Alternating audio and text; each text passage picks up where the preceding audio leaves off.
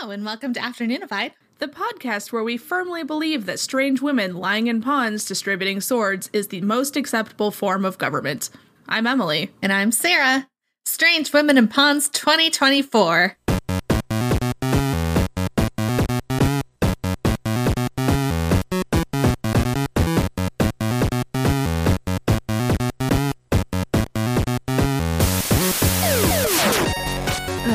That's our obligatory Monty Python reference taken care of. I bet if we had strange women and ponds in control, we would have gotten a two thousand dollars stimulus check. Probably. Actually, we'll we'll get to it in a little bit, but the strange woman lying in the pond has some issues. All right, so we are not going to talk about Lancelot or Arthur. Cool. Who gives a shit? This episode is about all the women standing behind those dumbasses. And you're going to like it. For real. The the fact is there's a number of women who play a huge role in Arthur Arthurian, I think. Yes, that sounds right. Arthurian myths, and they rarely get the credit they deserve. It's always Guinevere loves Lancelot, Morgan is a horrible witch, oh no, accidental on purpose incest. Blech. Accidental on purpose incest, the best kind. Well, I have read most of Mists of Avalon, and I am ready to talk about women and paganism. Because your new age aunt from nineteen eighty-nine has arrived, and it's all flowy skirts and feminism. Amazing. And loving the energy you're bringing to this. Uh, for real, I have had a copy of, like, the full... Because apparently Mists of Avalon is the name of the series, and there are four books, four or five books in the series. But the one that I borrowed from my childhood best friend when I was thirteen is all of the books in one. So I have had this book since like two thousand four, never finished it because it's so fucking long. How long? Like, how many pages are we talking about? Oh, uh, give me a second. Okay, so for reference, the book is about, like, it's the dimensions are like eight by six, so it's bigger okay. than a normal paperback. It's about the size of a later Harry Potter book. Um, it is eight hundred seventy-six pages long. That's a lot. Mm, halfway through, listening to the audiobooks, um, Lancelot, Guinevere, and Arthur just had a threesome. Oh. Yeah, that's why it was a big deal when I was a kid. There's a lot of sex in that book because it was written in, you know, the late seventies, early eighties. It's that kind of book. Yep. It's a penis book. At least two of them, apparently. At least two, up to five. Anyway, so when I was growing up, like, the Merlin miniseries was one of my favorite things ever. We had it on tape. I don't know why. And then I got this book. So I have had very definite opinions about King Arthur for a very long time. Oh, good. I did lie. We do have to talk about Arthur for a minute to fifteen. I'm assuming we got to establish some things, like, for the ten people in the universe who have never never heard of King Arthur. Well, yeah, well, as I, as I said, like, the, he's the bread that we're building this avocado toast on. You can't have it without Arthur, as much as I wish we could sometimes. Here is the sad, undeniable truth about King Arthur. He most likely was not a real person. I, yeah, probably. I know. I'm sorry. That two thousand four Clive Owen vehicle had us believing otherwise for a while. There was a title card at the beginning of that movie that said very specifically that King Arthur was maybe, probably real, maybe. I tried to watch it in preparation, but it's not streaming anywhere. And I wasn't willing to pay for it because I own it, but the Xbox is horrible about playing D V Ds. Yeah, so I haven't watched that. I also didn't get to watch King Arthur: Legend of the Sword. Uh, because that also isn't streaming anywhere. What is that? Uh, it is a um, Guy Ritchie movie from, oh, fuck, like three years ago. Uh, that guy from Crimson Peak who wasn't Loki. Not Tom Hiddleston? Not oh, Tom Hiddleston. Oh, oh uh, uh, uh, Charlie, Charlie. Hunnam? Yeah, that guy. He's King Arthur. Um, Astrid Berg's Frisbee from Pirates of the Caribbean is Guinevere. I think she might be Morgan Le Fay. It's it does not follow right. The st- it's it's very Guy Ritchie. Um, it's it's not. I'm not going to say it's good. I don't want people up my ass. It's definitely a film that I didn't have a bad time watching. I was going to say, is it watchable? It is. It definitely there are movies is. that are bad but still watchable, and then there are movies that are bad and are just bad. The upside to most movies about King Arthur is that they cast very hot men. This is a bonus. That is what made the two thousand four King Arthur watchable and Keira Knightley. Uh, it is what made Merlin watchable because, well, I don't watch Jurassic Park for the articles. So King Arthur probably wasn't real.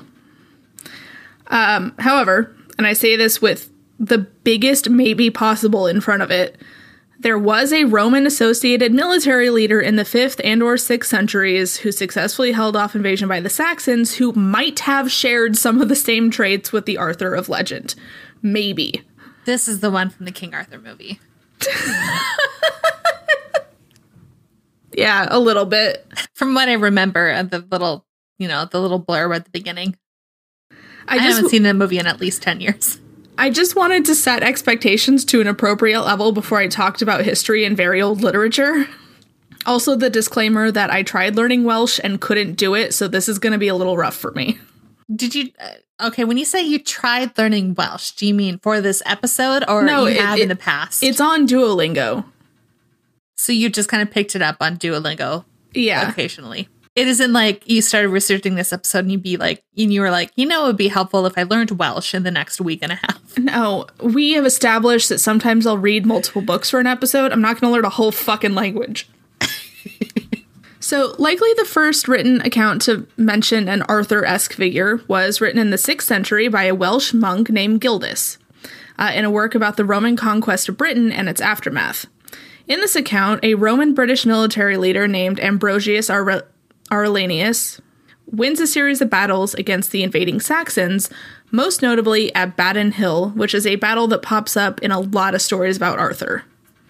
Most stories about Arthur, if they're doing it not correctly, but if they're doing it by the book. Right.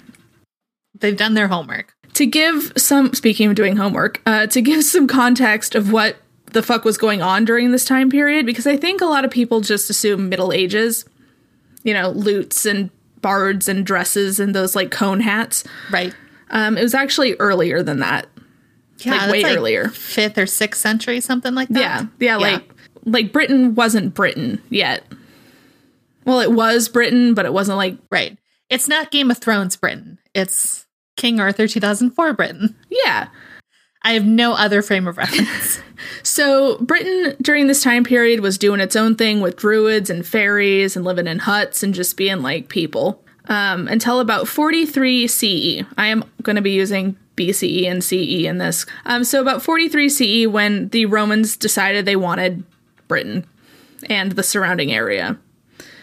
They took it, because that's what the Romans do. As they are wont to do, yes. Yes, and the Roman occupation of Britain began and lasted until four ten C E, when the Anglo-Saxons, which were Germanic peoples from modern-day Germany, Denmark, Norway, those places, but not France and Belgium, that was known as Gaul. Okay. Um, so the Anglo-Saxons attacked, and the Romans were literally like, uh, you guys are on your fucking own, to the Bye. British people. So fighting the Saxons would become the capital M, capital T main thing for leaders in Britain to do until the battle at Badon Hill, which occurred in the general vicinity of five hundred C E. And just as a fun fact, because I was thinking about this earlier, and it is Saint Patrick's Day, um, Saint Patrick was Roman, mm-hmm. and the snakes that he drove out of Ireland were the pagans. Yay! I was just thinking about that. Seemed appropriate. Anyway. I'll I'll think of that while I'm drinking my whiskey later. Yeah, I've kind of just accepted that this day isn't about that really anymore. It might still no. be it might still be in Ireland. I don't know if you're Catholic. It's about pretending to be Irish and drinking. Correct. I'm just here for the party. All right. So, two hundred-ish years later, Arthur turned up again in the work of a ninth century historian, Nennius, who compiled a series of works called The History of the Britons. According to Nennius, Arthur won twelve victories over the Saxons, including at Badon. But while he was a great military leader, Nennius does not say that he was a king. So historians and archaeologists have also struggled to identify the present-day locations where Arthur is said to have fought. There are some places in the myth that are real places, but those specific names pop up way later when they, like, existed. Okay. If that makes sense? Yeah, so they kind of... The stories name them when they were a thing. So many believe, even at this early stage, much of Arthur's story was just a story and not actual fact. Uh, thanks in part to Nennius' claim that Arthur single-handedly killed more than nine hundred Saxons at the Battle of Badon. I mean, maybe. Doubtful. It's unlikely. I was going to say, this is warfare with... I mean, I feel like one individual could kill nine hundred people in modern-day warfare quite easily. Yes. But not in the sixth century. Yeah, probably not. So in eleven thirty-six C E, five hundred years after Arthur was said to have lived, British cleric jo- uh, Geoffrey, or Joffrey, but I think it's Geoffrey. Our good friend Jeff. Uh, Geoff of Monmouth wrote the History of Kings of Britain. Along with tracing British kingship through the seventh century, he also gave Arthur the promotion to High King. Um, and High King, it's the way things were governed in Britain were weird uh, in that time period, because you'd have like the King of Cornwall and the King of Orkney, but then there was the one king to rule them all. Right, there were like regional kings, and then there, like, yeah, it was like governors and then yes, the president. I was going to say governors and the president. Yeah, so he gave him the promotion to High King, and he also gave us the outline of Arthur's life, including his birth at Tintagel Castle in Cornwall, uh, his rise to king, as well as a whole host of characters that will come into play, such as his wife Guinevere, Merlin the Very Good Wizard, Morgan the Enchantress, and Mordred, who is depicted as Arthur's shitty nephew who steals both the throne and Arthur's wife while Arthur is away at war. Cool guy. Uh, his role, Mordred's role in the story, will change drastically as time goes on, um, which we'll get into later. Um, Geoffrey's work is also the first to mention Arthur's sword, although it's known as Caliburn, not Excalibur. He got some of the same mouth sounds going on there. That's what you'll find with a lot of the names associated with this, is that the mouth sounds are the same, but the spellings and the pronunciations are not. So among the historical figures who may have in- uh, influenced Geoffrey were Magnus Maximus, a Roman officer in Britain who launched an attack on Gaul, like I said, France and, and Belgium. Cassivellaunus, I know, a first century B C warrior, or uh, B C E warrior, who led an uprising against the Romans in Britain. And Arviragus, a British king from the first century um, C E, who later married a, quote, great beauty, who may have been the inspiration for Guinevere. Because that's Guinevere, one of Guinevere's main identifiers is that she's super hot. I mean, that's all that really matters, right? Yes. I'm not saying it's going to get a little dry, but this next section is going to introduce some vocabulary that we'll need later. Oh, some boy. vocabulary that I have come to despise. This episode comes with a glossary. So the Arthur of Geoffrey of Monmouth's book is a brooding, violent warrior. But in the twelfth century, poet Chrétien de Troyes uh, put the romance into the Arthurian genre, because that's Thank what God. the French did in the twelfth century. God bless the French. They stunk, but damn did they have good wine and romance. Look, I'm not interested unless someone is boning. Why do you think I've tried reading Mists of Avalon so many times? uh, so his works were deeply influenced by the world of medieval chival- chivalry and courtly love, which is either a mini-sode or a full episode of its own. Oof, Courtly yeah. love is complicated. The number of hoops that you had to jump through to bone someone in the medieval times, like the time period of the medieval times, it's probably not that hard to bone someone in like a physical medieval times now. Uh, so his poems introduce the character of Lancelot, as well as the uh, as well as the concept of Camelot as the site of Arthur's court. He also introduced characters such as Percival, one of Arthur's knights, whose quest for the Holy Grail would become a focal point of Arthurian legend and Dan Brown books. So not only did he add, like, the romance, he added, like, all the really romantic stuff. He added all the hot dudes.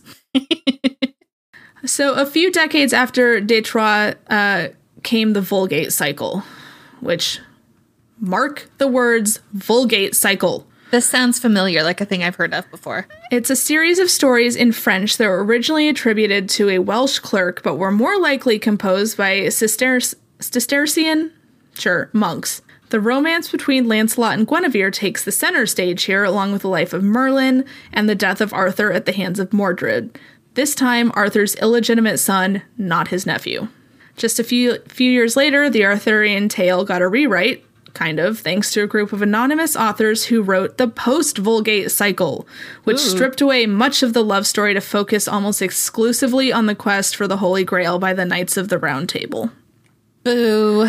Yes, take away the boning, put the Jesus in. Not interested. Uh, if you want to know more about the Holy Grail, I did a whole episode on it where I similarly descended into madness. Although there is, again, some debate among historians, it is believed that the author of Le Morte d'Arthur, or The Death of Arthur, was a wealthy Englishman who possibly wrote the book in prison. I mean, what else are you going to do? Sir Thomas Malory used many of the early Arthur stories as the basis for his book, which was originally titled, are you ready for this? I can't wait. The Whole Book of King Arthur and His Noble Knights of the Round Table. The whole book. So he used it for the basis uh, to create the first full narrative of Arthur's life in English. This is very important. All the main characters and plot points are here, including romance, rivalry, infighting, all of the shit that nearly brought Camelot to collapse. So thank you, Sir Thomas Malory. Probably. That sounds. Who doesn't want a book with all of that? That's yeah. why, like... I mean, it's exactly why, like, we are still talking about King Arthur today, like, thousands of years after the fact. Yeah, he put... Because we had the great. romance, thanks to the French, and we had the fighting, thanks to the Romans, British, Welsh, whatever. But then when you put them all together, you get the, the thing that, like, made this stick around for a thousand years. A thousand, Sarah. I would kill to write anything that people still talk about a thousand years from now. Right? So all of that is to say, once you get past needing things to have roots in real historical events, the story of King Arthur has a couple plot points and characters that crop up in most tellings in one way or another. The story usually goes that the Lady Igraine, married to the Duke of Cornwall, mother to Morgan, sometimes Morgause, sometimes both, is spotted by King Uther, who falls very much in love with her. Uther starts a war with Cornwall and eventually conspires with, or is assisted by, if you're not being dramatic, Merlin, to appear to Igraine as the Duke of Cornwall, who he does have killed, and then they get together and have Arthur, the heir to the throne of England. Hey, Yay. Emily. Yeah. That sounds a little rapey. It is. Um, it is in a lot of versions. I mean... We'll get yeah. it. We'll, we'll talk about it. So Arthur grows up, blah, blah, blah. He's trained as a soldier. Maybe his sister goes off and gets married. Maybe she becomes a sorceress. Maybe she was a sorceress the whole time. Arthur finds or is given Excalibur, the magic sword, by the Lady of the Lake, and is made king. Somewhere along the way, he sleeps with Morgan or Morgause. She has a son that he doesn't know about, or it's his nephew. Something, something, something. He marries I mean, kind of both. It's, yeah, it's both. Sometimes it's one or the other. Well, no, sometimes it's, it's sometimes it's one, sometimes it's both. His nephew. So he marries Guinevere. She has the hots for his best friend and member of his literal circle of friends, Lancelot. He defeats the Saxons, the Holy Grail needs finding, and eventually Arthur's son or nephew, Mordred, kills him in battle, and then Morgan, or a version of her, as a sorceress, brings him to Avalon, where he either dies or is healed. One of those two things. I should write a book. You should write a retelling of the King Arthur legend where all of that happens. What I wanted you to take from that Michael Peña and Ant-Man version of the story is that there is a woman at nearly every major plot point in this idiot's life. This is true. And that's what we're here to talk about. I'm very excited. This I love the framing of this, honestly. It is Women's History Month. Oh. Yeah. And while these are not actual historical figures... They're mythical figures, and I think that is that counts. Still important in a way. It is part of history. Like, mythology is a part of history. Exactly. And one thing I found when I started doing this, because it was just going to be about King Arthur and, like, telling his story and the history, but then I realized there's so many versions. It's been retold so many times. And then I it just kind of occurred to me that this is the the Anglo-Saxon, like British equivalent to like Greek mythology. Right, yeah. You have versions of the same characters, tons of stories about them, no consistency. It's just like, it's what happens when you don't have things written down. Like, people just told stories about Arthur, and like people are like, oh, I like that. It's before uh, copyright existed. Yeah.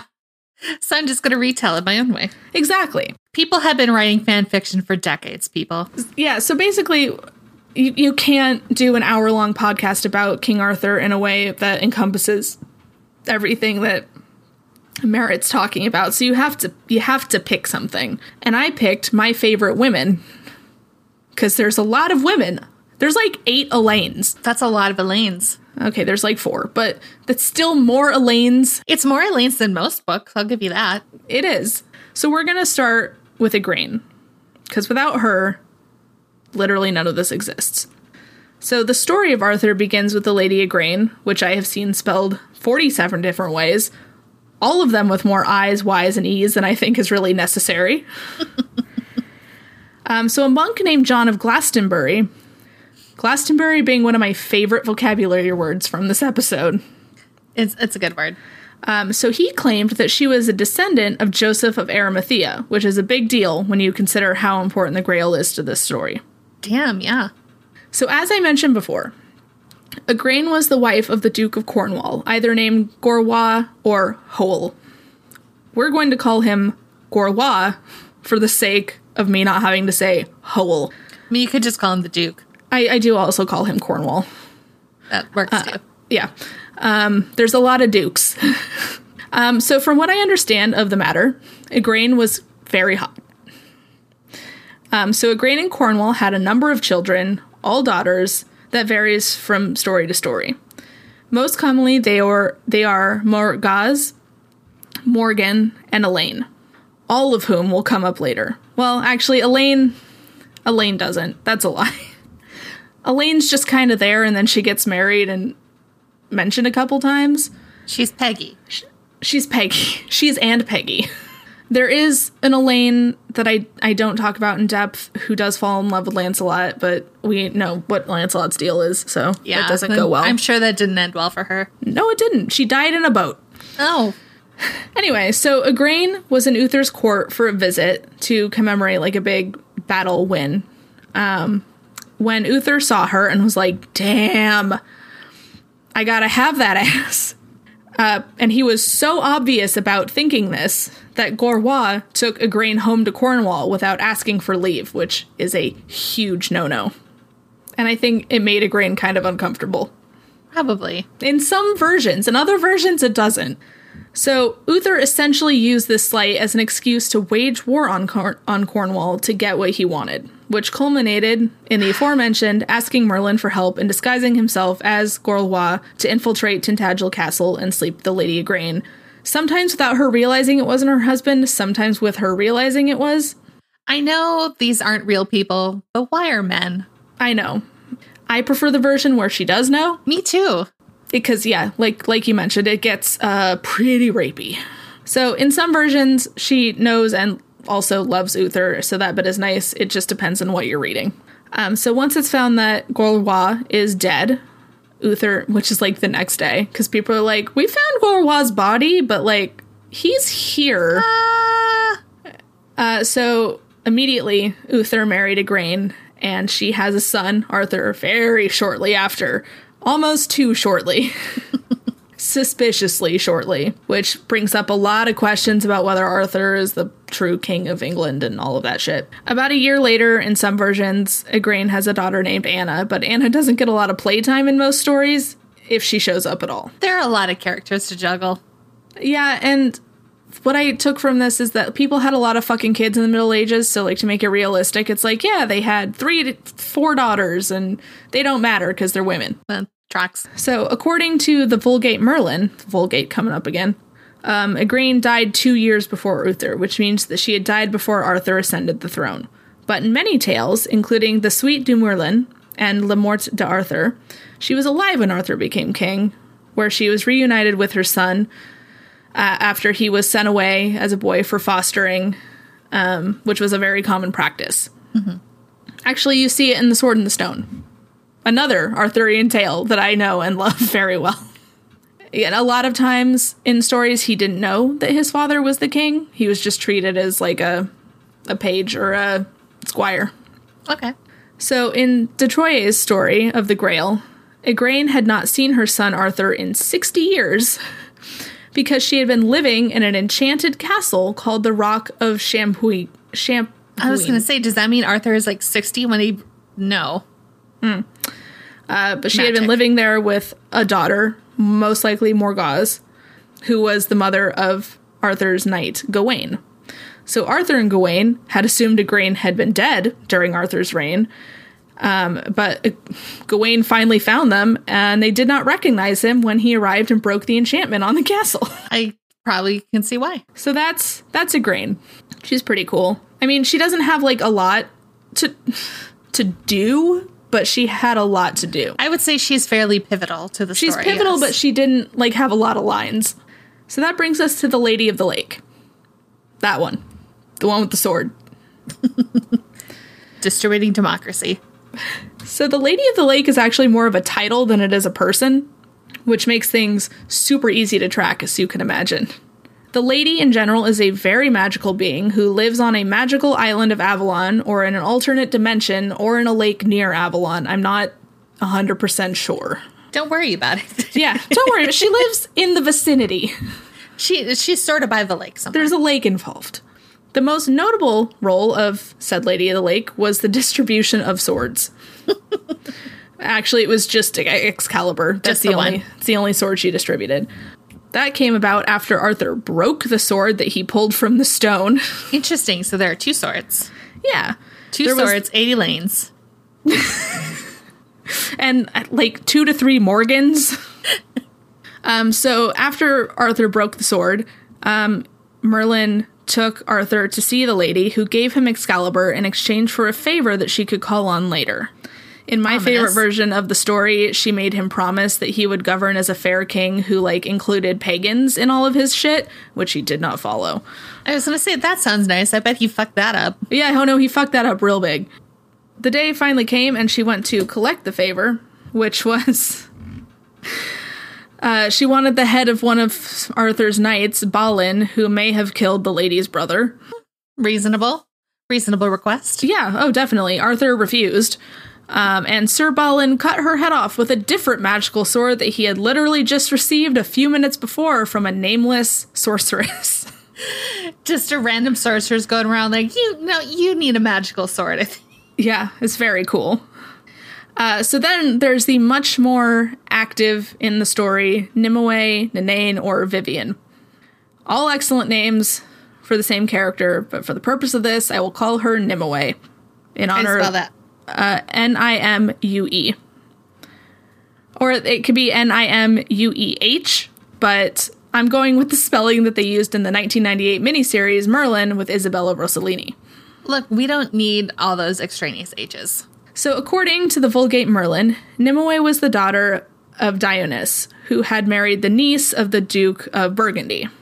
Dionys was the godson of Diana, the goddess of the woods, also known as Artemis. Um, and her father had served the Duke of Burgundy as a vavasor, which I believe is like a vassal. Gotcha. Or a serf, depending on what terminology. He was a farming slave, essentially.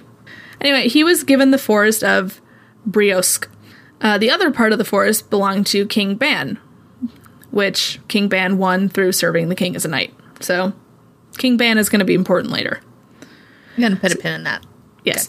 Uh, Nimue was only twelve years old when she met Merlin in the forest, and Merlin was, I'm going to say, charmed by her. I already don't like where this is going. Uh, but he taught, no, don't worry. Uh, it doesn't get gross, but just know that charmed is in quotation marks. Yeah, this is the part that worries me. Yep. Uh, well, he taught her some magic.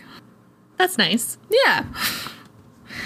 Uh, in the Suite du Merlin and uh, Malory's Le Morte d'Arthur, Nimue was the huntress and the daughter of the king of Northumbria in Brittany. So this is a different version of Nimue. Uh, shortly after the wedding of Arthur and Guinevere, Nimue was hunting rabbits with her dog. Her dog was stolen. She was abducted. Merlin sent three knights in the quest of the White Hart, which hart in this case being rabbit, because hart is another word for rabbit in the... Okay. Yeah. But the quest of the White Rabbit just sounds like there's talking doorknobs and, like, big teacups. Where Gawain had to fetch the rabbit. Sir Tor had to retrieve the hound, and Pellinore had to rescue Nimue.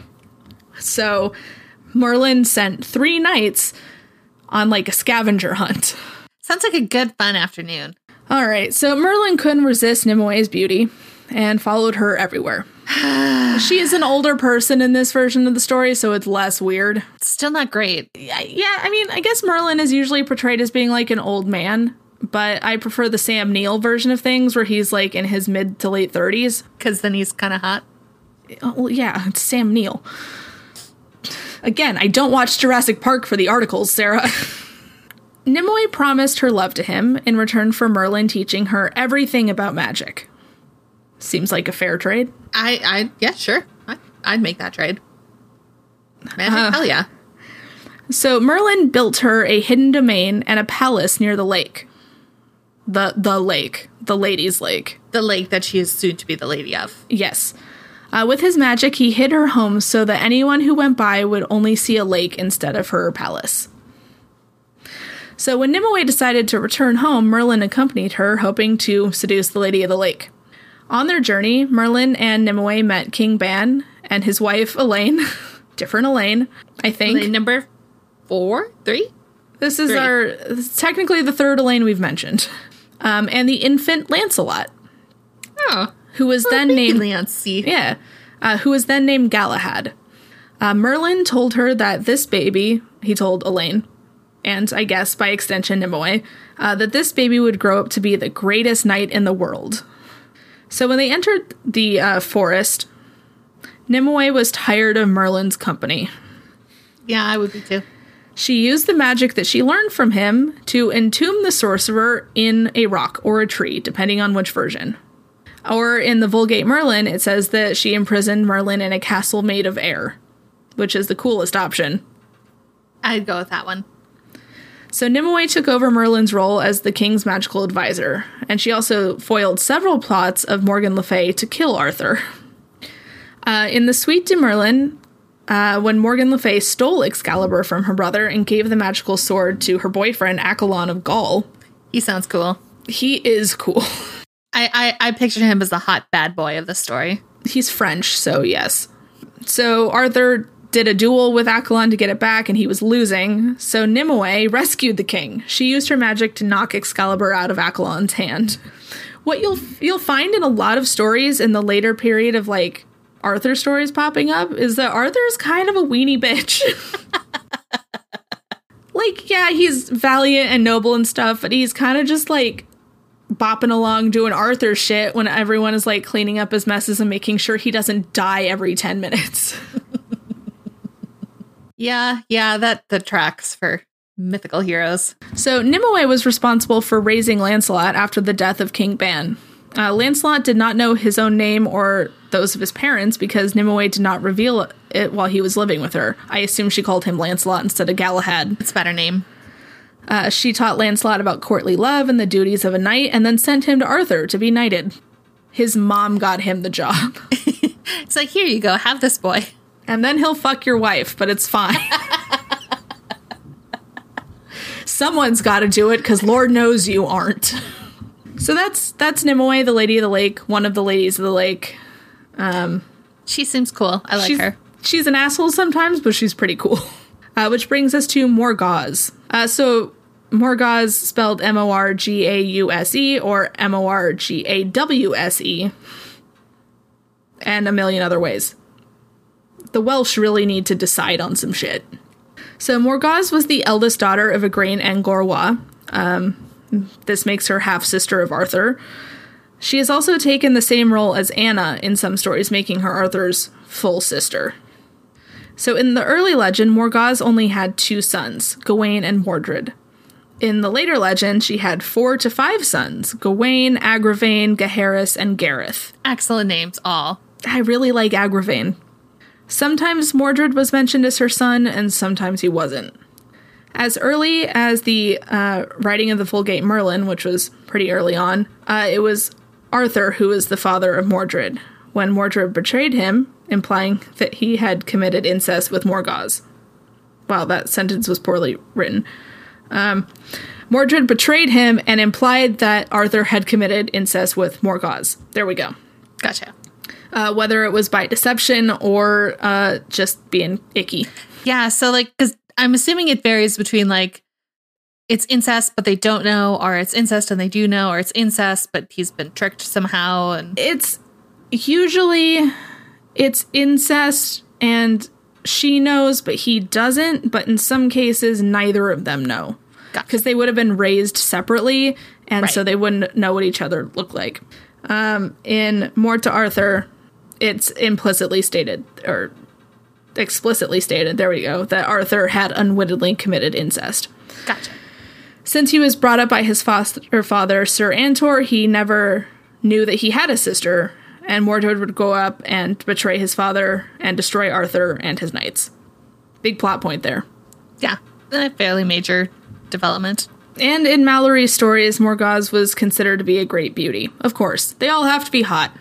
Like, you can't have just a plain-looking woman in nope. a story. Not just a lady. Look, it's bad enough that she has to be a lady. She's at least got to be a hot lady. So in one story, a knight named uh, Lamorak was madly in love with Morgause. When her son, Sir Gaheris, found her making love to Sir Lamorak, Gaheris was outraged that his mother was making love to his mortal enemy. Fair. Gaheris cut down his own mother. Less fair. Uh, Gawain and his brothers were mortal em- enemies of Lamorak because Lamorak's father, Pellinore, had king, uh, killed their father, King Lot. So instead of killing their enemy, they killed their mom for sleeping with their enemy. It all checks out. Yeah, sure, because, you know, she is a woman. Yeah, don't think about it. You're thinking about it too much. It makes sense. Pellinore is also one of my favorite names in this. Just kind of rolls off the tongue. All right, next up, we have my favorite, the real squeaky frome of this episode, Morgan Le Fay, a k a. Morgan of the Fairies, a k a. Morgan, a k a. Morgaine. Hyper apple, just a little bit more. Mm. So Morgan Le Fay was the other daughter of King Gorlois and Igraine. Most of the time, Morgan is identified as the half-sister of Arthur. Most of the time. According to one or two writers, Morgan was Mordred's mother, but most of the time that whole incesty plot line fell on Morgause's shoulders, and Morgan didn't really have to deal with it. Okay. Or, or yeah, she... see, that's what I was wondering. Are Morgause and Morgan Le Fay the same character, or different characters, nope. or does it depend on the... Igraine was just not very creative when she named her daughters. Gotcha. Okay. This is clarifying some things. Well, it's Morgause, Morgaine, Elaine, Arthur, Anna. Just take the last one's name and change it just a little bit. There were like f- five names in the, you know, six hundreds. Or and they're all spelled eight different ways. Yes. So there are similarities between Morgan and a real Irish, real, an Irish goddess, uh, Morrigan. Most of the time, Morgan appeared as a beautiful young woman, sometimes as an old hag. Morrigan also had the same ability to shapeshift between young and old, beautiful and ugly. And like Morrigan, Morgan was able to transform herself to look like any animal or inanimate object, which is just fucking insane. That's that's very O P. So the character of Morgan Le Fay is probably based on an Irish goddess. Uh, Geoffrey of Monmouth, our man Jeff. Good friend Jeff. Yes. Uh, mentioned Morgan as one of the nine sisters of Avalon. She was a healer and had the extraordinary ability to fly and transform herself to resemble anyone or anything. Arthur was brought to Avalon by a very popular bard named Taliesin. A very popular bard. Which, oh, uh, I see what you mean. I see what you mean. Oh, no, no, not like a bard that likes to fuck. I'm sure he did, though. But I mean, isn't that the bard's whole thing? So Arthur was brought to Avalon by Taliesin, where he was healed by Morgan. Here, there is no indication of any relationship between Arthur and Morgan as siblings, just that she was his healer. So in early legends, Morgan's role was a benevolent one. She used her power for healing and good and whatever. Uh, she was the fairy queen or one of the queens of Avalon, and she was said to have learned magic from Merlin. Malory says that Morgan learned magic from when she was in a nunnery, which seems very unlikely, given how the Christians viewed witchcraft. I don't know. You could have one of those, like, clo- really cloistered, like, nunneries where, like, the ladies just all kind of keep to themselves and the men just assume they're doing nun things, but really they're doing magic. That's just called a coven. Yeah, but you got to go undercover. Undercover nuns. So you're saying that these these witches are dressing up like nuns to be undercover? Yeah, wouldn't you if you were in the Middle Ages and you were a coven of witches? Well, there's my book idea. Secret nun. Well, Secret no, nuns. Yeah. Nuns undercover? Nundercover. No, that's Nun, a... Nundercover. That is one hundred percent a joke I stole from uh, How Did This Get Made? um, There's a hot dog place in Portland called Buns on the Run. So later tales state that Morgan was the wife of King Urien and mother of the hero Owen, or Yvain, which is also the name of the main character in Stardust, who's Claire Danes. But oh, this yeah. is not that. That's a nice, pretty name, though. Yeah. Um, so according to the Vulgate Merlin, Urien married Morgan shortly after Arthur received Excalibur from the Lady of the Lake. Their son was Yvain, the hero in the story Knight of the Lion. This Yvain should not be confused with another son of Urien who is known as Yvain the Bastard. You can tell them apart because one of them's a bastard. So by the end of the Vulgate Cycle, Morgan's character had begun to change, where she became one of the mortal enemies of Arthur and Guinevere, specifically Guinevere. Well, yeah, because, you know, the ladies can only fight the ladies. It's kind of fun. Like, I'm not going to lie. um, her role became more sinister, and later writers tend to portray her as the wicked and malign character, which is rude as shit. Yeah, I like it to be a little more nuanced, I well, guess. I mean... Like, it's fun. It's fun for her to be evil, but, like, you can make that interesting. You can make it a sympathetic evil. Yeah, exactly. Um, well, in the late medieval period, magic was increasingly becoming associated with, like, witchcraft and the devil. Uh, mm, mm, but yeah. Even with that, Merlin is always treated kindly, even though he is sometimes described as the son of a demon, because he is generally seen as Arthur's, like, protector. He uses magical powers in the aid of Camelot. And he is, of course, a man. I was going to say, what's the difference here? What is the main character trait difference between Merlin and Morgan that would make Merlin sympathetic and... Yeah, Morgan is condemned for being a woman who wants magical and political power for herself. Yeah, I would say, God forbid she's ambitious. Yes. So that's where that disconnect comes from. Um, because when these stories were being written, like, because, you know, back, further back, it was like, yeah, women can be magical and wonderful. We had goddesses and stuff. And then mm. Christianity kind of took a shit all over it and was like, no, women can't do magic. That's bad. Like, they can't have ambitions or anything. Christianity just fucked a whole lot of shit up. But even with that, in some of Malory's story, her former more benevolent character traits kind of hung around. Um, so after Arthur is fatally wounded fighting his son Mordred, she is one of the women who takes him to Avalon for healing. In some works, her quote-unquote treachery is simply a way to defend the pagan religion against the people in Britain, or... simply a way to defend the pagan religion that most of the people in Britain practiced until the Romans swooped in and Christianity became the new thing. So it's just a way for her to protect her way of life. Not necessarily even, like, get rid of Christianity, just in terms of, like, you can have both. It does not have Christianity come in and stomp all over shit. Yeah, it, it comes up a lot in Mists of Avalon where um, between Morgan and the Merlin, it's like, you can't control what's in someone else's heart. So just, right. like, fucking let the pagans do their thing. Like, it's not hurting anything. Mm-hmm.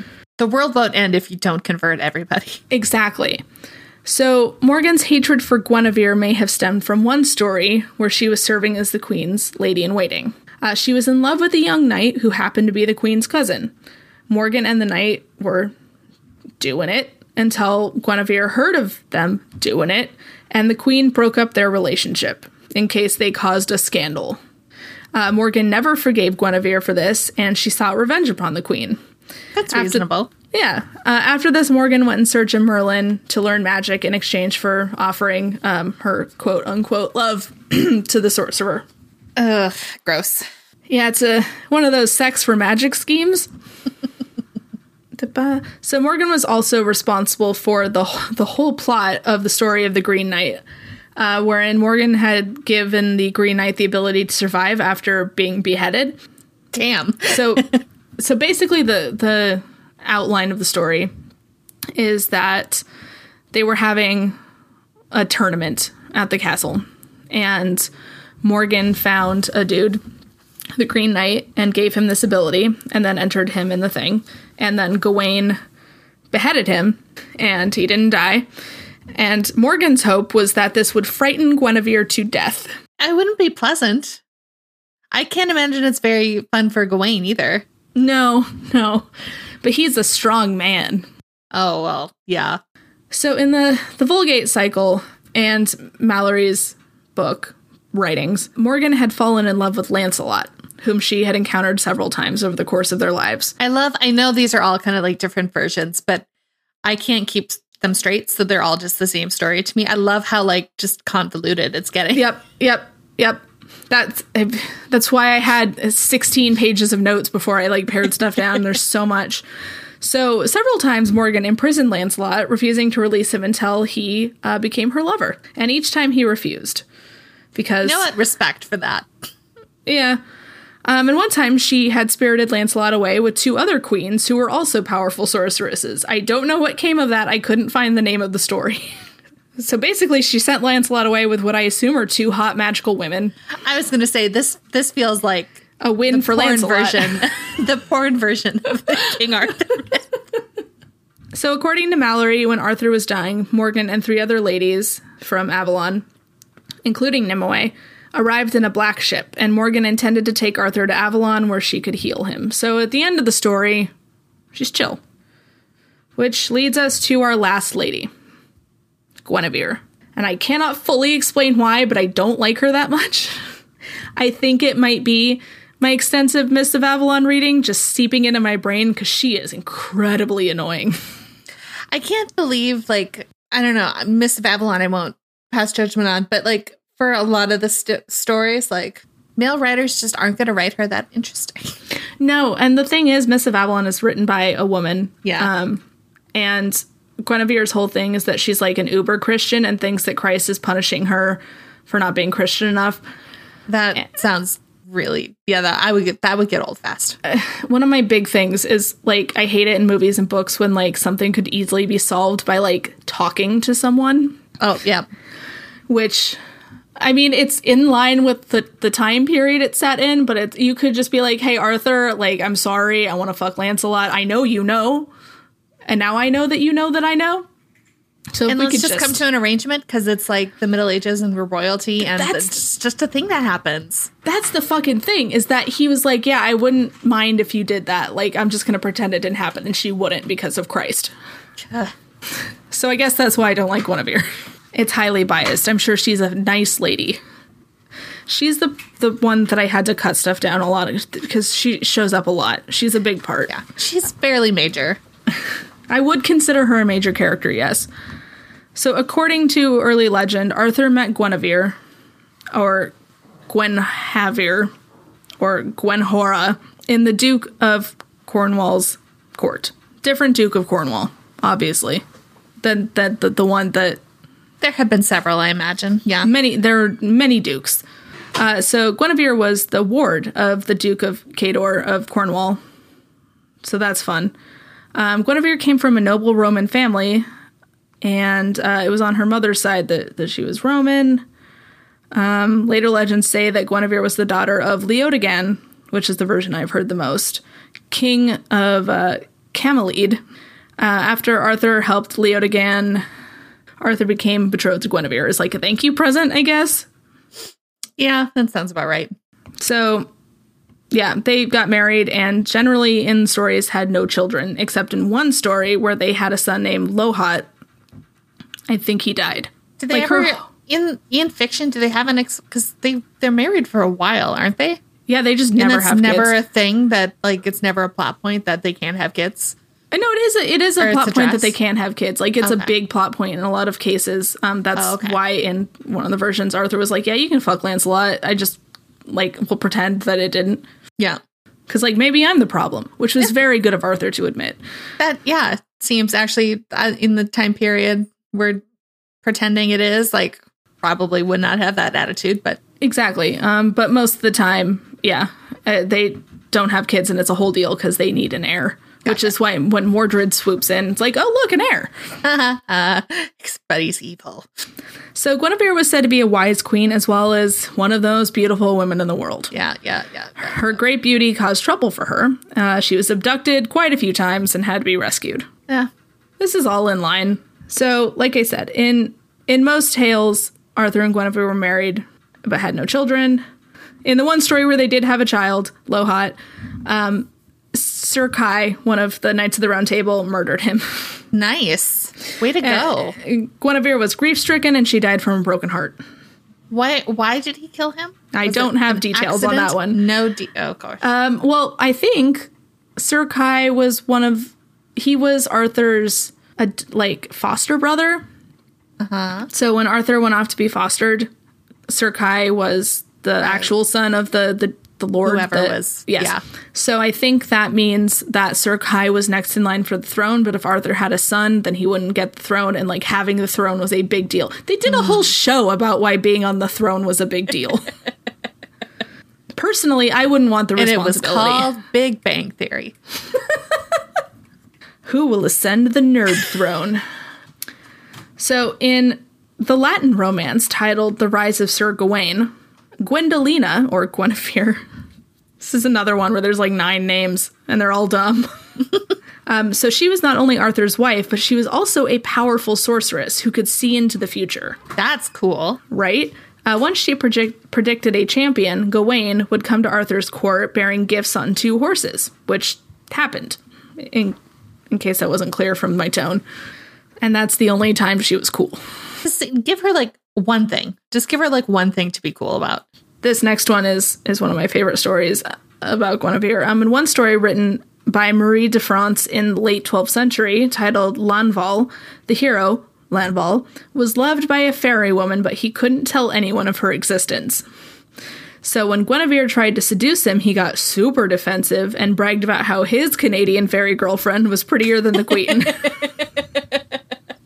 Uh, Guinevere then accused him of making unwanted advances and of bragging about loving a woman more beautiful than her.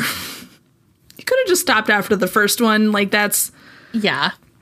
Um, so, unable to prove his innocence, Lanval was set to be executed, but that hot, hot fairy woman came to rescue him, and Lanval and the fairy woman left the mortal world to live in Avalon. Cool story? Very cool story. um, so, in Armand Geoffrey's work, and in earlier Welsh texts, um, when Mordred was acting as regent during Arthur's absence in a war against the Romans, uh, he seized power in Britain. And to further fuck things up for Arthur, Mordred had married Guinevere. Rude. Yes, this marriage may have been forced, but most say that she was an accomplice in the treason and may have seduced Mordred. Yeah. Yeah, I mean, in most versions. I can see it.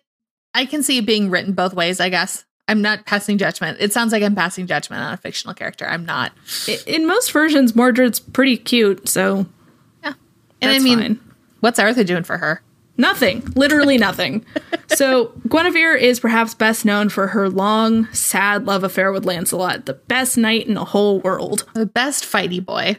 Um, so this first appeared in de Troyes' romance titled Knight of the Cart, also titled Lancelot, which is a better title. According to a story, The Life of Gildas, Cardach of... Do you remember how double L's are pronounced in Welsh? No. All right, so this Welsh guy wrote that Melvis, king of the summer country, had abducted and raped Gwenef- Gwenhaver, or Guinevere. War erupted between Arthur and Melvis. Melvis retreated to Glastonbury. Um, and... Title character of the story, Saint Gildas didn't like Arthur since the king had killed his rebellious brothers, but he intervened. Saint Gildas talked to the two warring kings to make peace, and Melvis returned Guinevere back to Arthur. So basically what happened is this one king stole Guinevere. There was a war. The saint, who the story is actually about, was like, I don't like Arthur, but I hate this war more, and was like, just give her back. And he gave her back. And no one ever fought ever again. Nope. So anyway, this story was most likely the source for de Troyes' Knight of the Cart. Melvis became Meligant, the son of Bademagus of Gore. So many great names. Meligant abducted Guinevere and later challenged Lancelot to a duel, which Lancelot lost.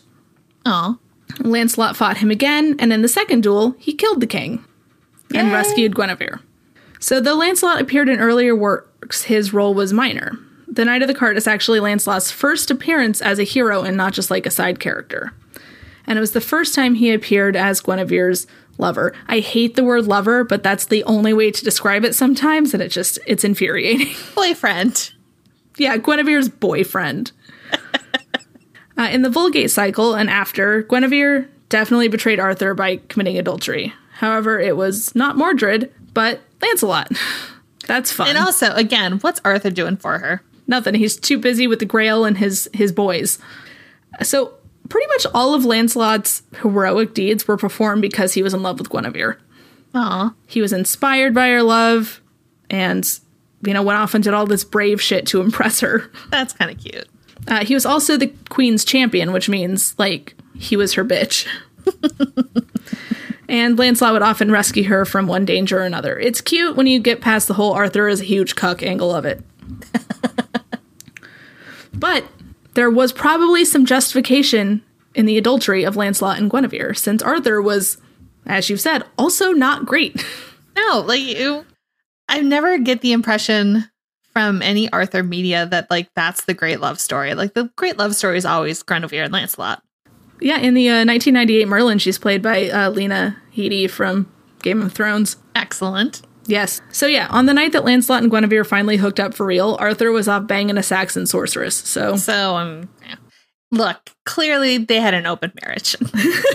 Eventually, their love would cause Lancelot to fail in the quest of the Grail and destroy the Round Table. Figuratively, not actually. Yeah, because isn't like the you have to be kind of like pure and chaste. Yeah, find the Grail, and I mean, unless you're Harrison fucking Ford. The king's wife, not not helping. The kingdom and the Round Table became kind of connected with Guinevere. When Arthur married her, he was given the like the literal Round Table, not a pizza franchise, um, and a hundred knights as part of her dowry. Oh damn! Yeah. So when Arthur tried to execute Guinevere for treason for not for cheating on him. Um, a war broke out between Lancelot and Arthur, and everything went to absolute shit. Oh boy! It was only when Arthur arrested her for adultery and treason that the power of the Round Table broke. Like it was a house divided situation, you know. Right. And Lancelot was the backbone of the Round Table. Yeah, like everyone kind of starts picking sides. Yeah. So the war ended without either side winning, and Guinevere went back to Arthur, and the You know, the strength of Arthur's kingdom was seriously weakened without the support of Lancelot. It was like uh, the Avengers Civil War. Yeah, yeah, exactly like Civil War. Yeah. You remember when Tony begged Peg- banged Peggy and... I just got really upset. I feel like a lot of people just got upset with me for that one. Peggy would never, and you know it. Peggy is the Morgan Le Fay of the story. Actually, no, I think Wanda would be the Morgan Le Fay of this story. I mean, yeah, I mean, they are both witches. They are both witches, and they, they both kind of have a, a whole thing. Actually, I think in the comics, Wanda is related to or knows Morgan Le Fay. This would not surprise me, just knowing comics. Anyways, so without Lancelot and uh, Captain America and Ant-Man, um, the... The kingdom was weakened, and thus gave Mordred an opening to betray Arthur and seize the kingdom. So in the Vulgate Cycle and in later stories, Guinevere had managed to prevent Mordred from marrying her by gathering loyal men to hide behind the walls of the Tower of London for an ambush, which is cool as shit. Yeah. And as Arthur fought Mordred, Guinevere fled to the abbey at Carleon and took a vow to become a nun, even though the battle hadn't been decided. She was just like, nope, like, nope, you know, no more. I'm done. I'm tired of all this. I get it. So before we, we get out of here, this is only kind of tangentially related to Guinevere's overarching storyline, but it's it's a good story, and it is The Tale of Two Gwens. I'm intrigued. Continue. So in the Vulgate Merlin, the second Guinevere was the daughter of King Leodegan and his steward's wife. So his steward was a man named uh, Cleodulus, great name, uh, who married name. the maid of Leodegan's wife, and the maid became a lady in the court, and Leodegan had a thing for her in a big way. So Leodegan sent Cle- uh, Cleodalis to war with the Irish, and uh, after waiting for his queen to go to church, he did the thing. So the two Guineveres are actually half-sisters, um, since they were conceived apparently on the same night, born on the same day, and had the same name, and looked exactly alike. Uh, Leo- I love this father who's just like, ugh, gotta think of two names? Forget it. Lazier than Igraine. Uh, so Leodegan and the queen's daughter became Arthur's wife, mistress of Lancelot, that whole thing we just spent like fifteen minutes talking about. Mm-hmm. The second Guinevere was frequently known as the false Guinevere or second Guinevere, which could not have been good for her ego. A little rude. The only means of identifying the real Guinevere from the false one was that the real one had a birthmark of a crown on her back, while fake Guinevere had none. Yeah, I know. I love the, like, just the sitcom wackiness of this. In a story known as Lancelot Proper, the false Guinevere would later cause the separation of Arthur and his wife uh, when she posed as the queen and wife of Arthur to try to get Arthur to execute the real Guinevere. Seriously, I'm pretty sure this has been done. What a great plan. uh, this plan was foiled when Lancelot challenged three of her knights in a trial by combat, because I assume he knew it wasn't the real Guinevere, but Arthur didn't. Right. That's how this works. So even though Lancelot won the contest, Arthur was still in love with the imposter because she'd slipped him a love potion. Right. Uh, the false Guinevere and an accomplice confessed to this crime when they were both struck down by a mysterious illness, probably magic, and it's unclear if the imposter died from the illness or if she was executed on Arthur's order. That's that's quite a tale. I have to wonder if this came up as a plot point in the show Merlin, because that sounds like something that would happen. It sounds like very like fifth season of any television show where they're really starting to run out of ideas, but they just keep, yeah. Well, anyway, that's that's what I have. That's it. That's all I can do for you. What wonderful ladies. I loved right? all of them. Yeah, even by the end, I was like, eh, Guinevere's not that bad. I think if you give her a good writer. Yeah, as long as she's not the whole, I'm going to make this whole country Christian Guinevere, like, she's fine. Yeah, that sounds tiring, and I would not like that either. Yeah, the second book of Mists of Avalon is mostly about her, and aside from that threesome at the end, I just, like, wanted it to be over. Very Christian of her. Uh, there's a whole monologue in there about it. I still don't know if it's a good book. I need to finish it, and, like, I've been trying to read it for seventeen years at this point. Anyway, um, I don't know. If you want to correct my Welsh pronunciation, we're on Twitter at Afternoonified and Instagram at Afternoonified. You can try. It's probably not going to do anything. Um, we're also at get afternoonified dot com, where you can listen to old episodes. You can contribute a little bit if you want. Help us pay for hosting. Give us a little yeah. tip. Uh, you can also buy merch. Uh, proceeds of that are still going to Black Lives Matter. Yes. So get yourself a cute t-shirt and support a good cause. Um, remember to rate, subscribe, review, all that fun stuff. And uh, we'll see you next time. Bye. We Hello, love bye. You.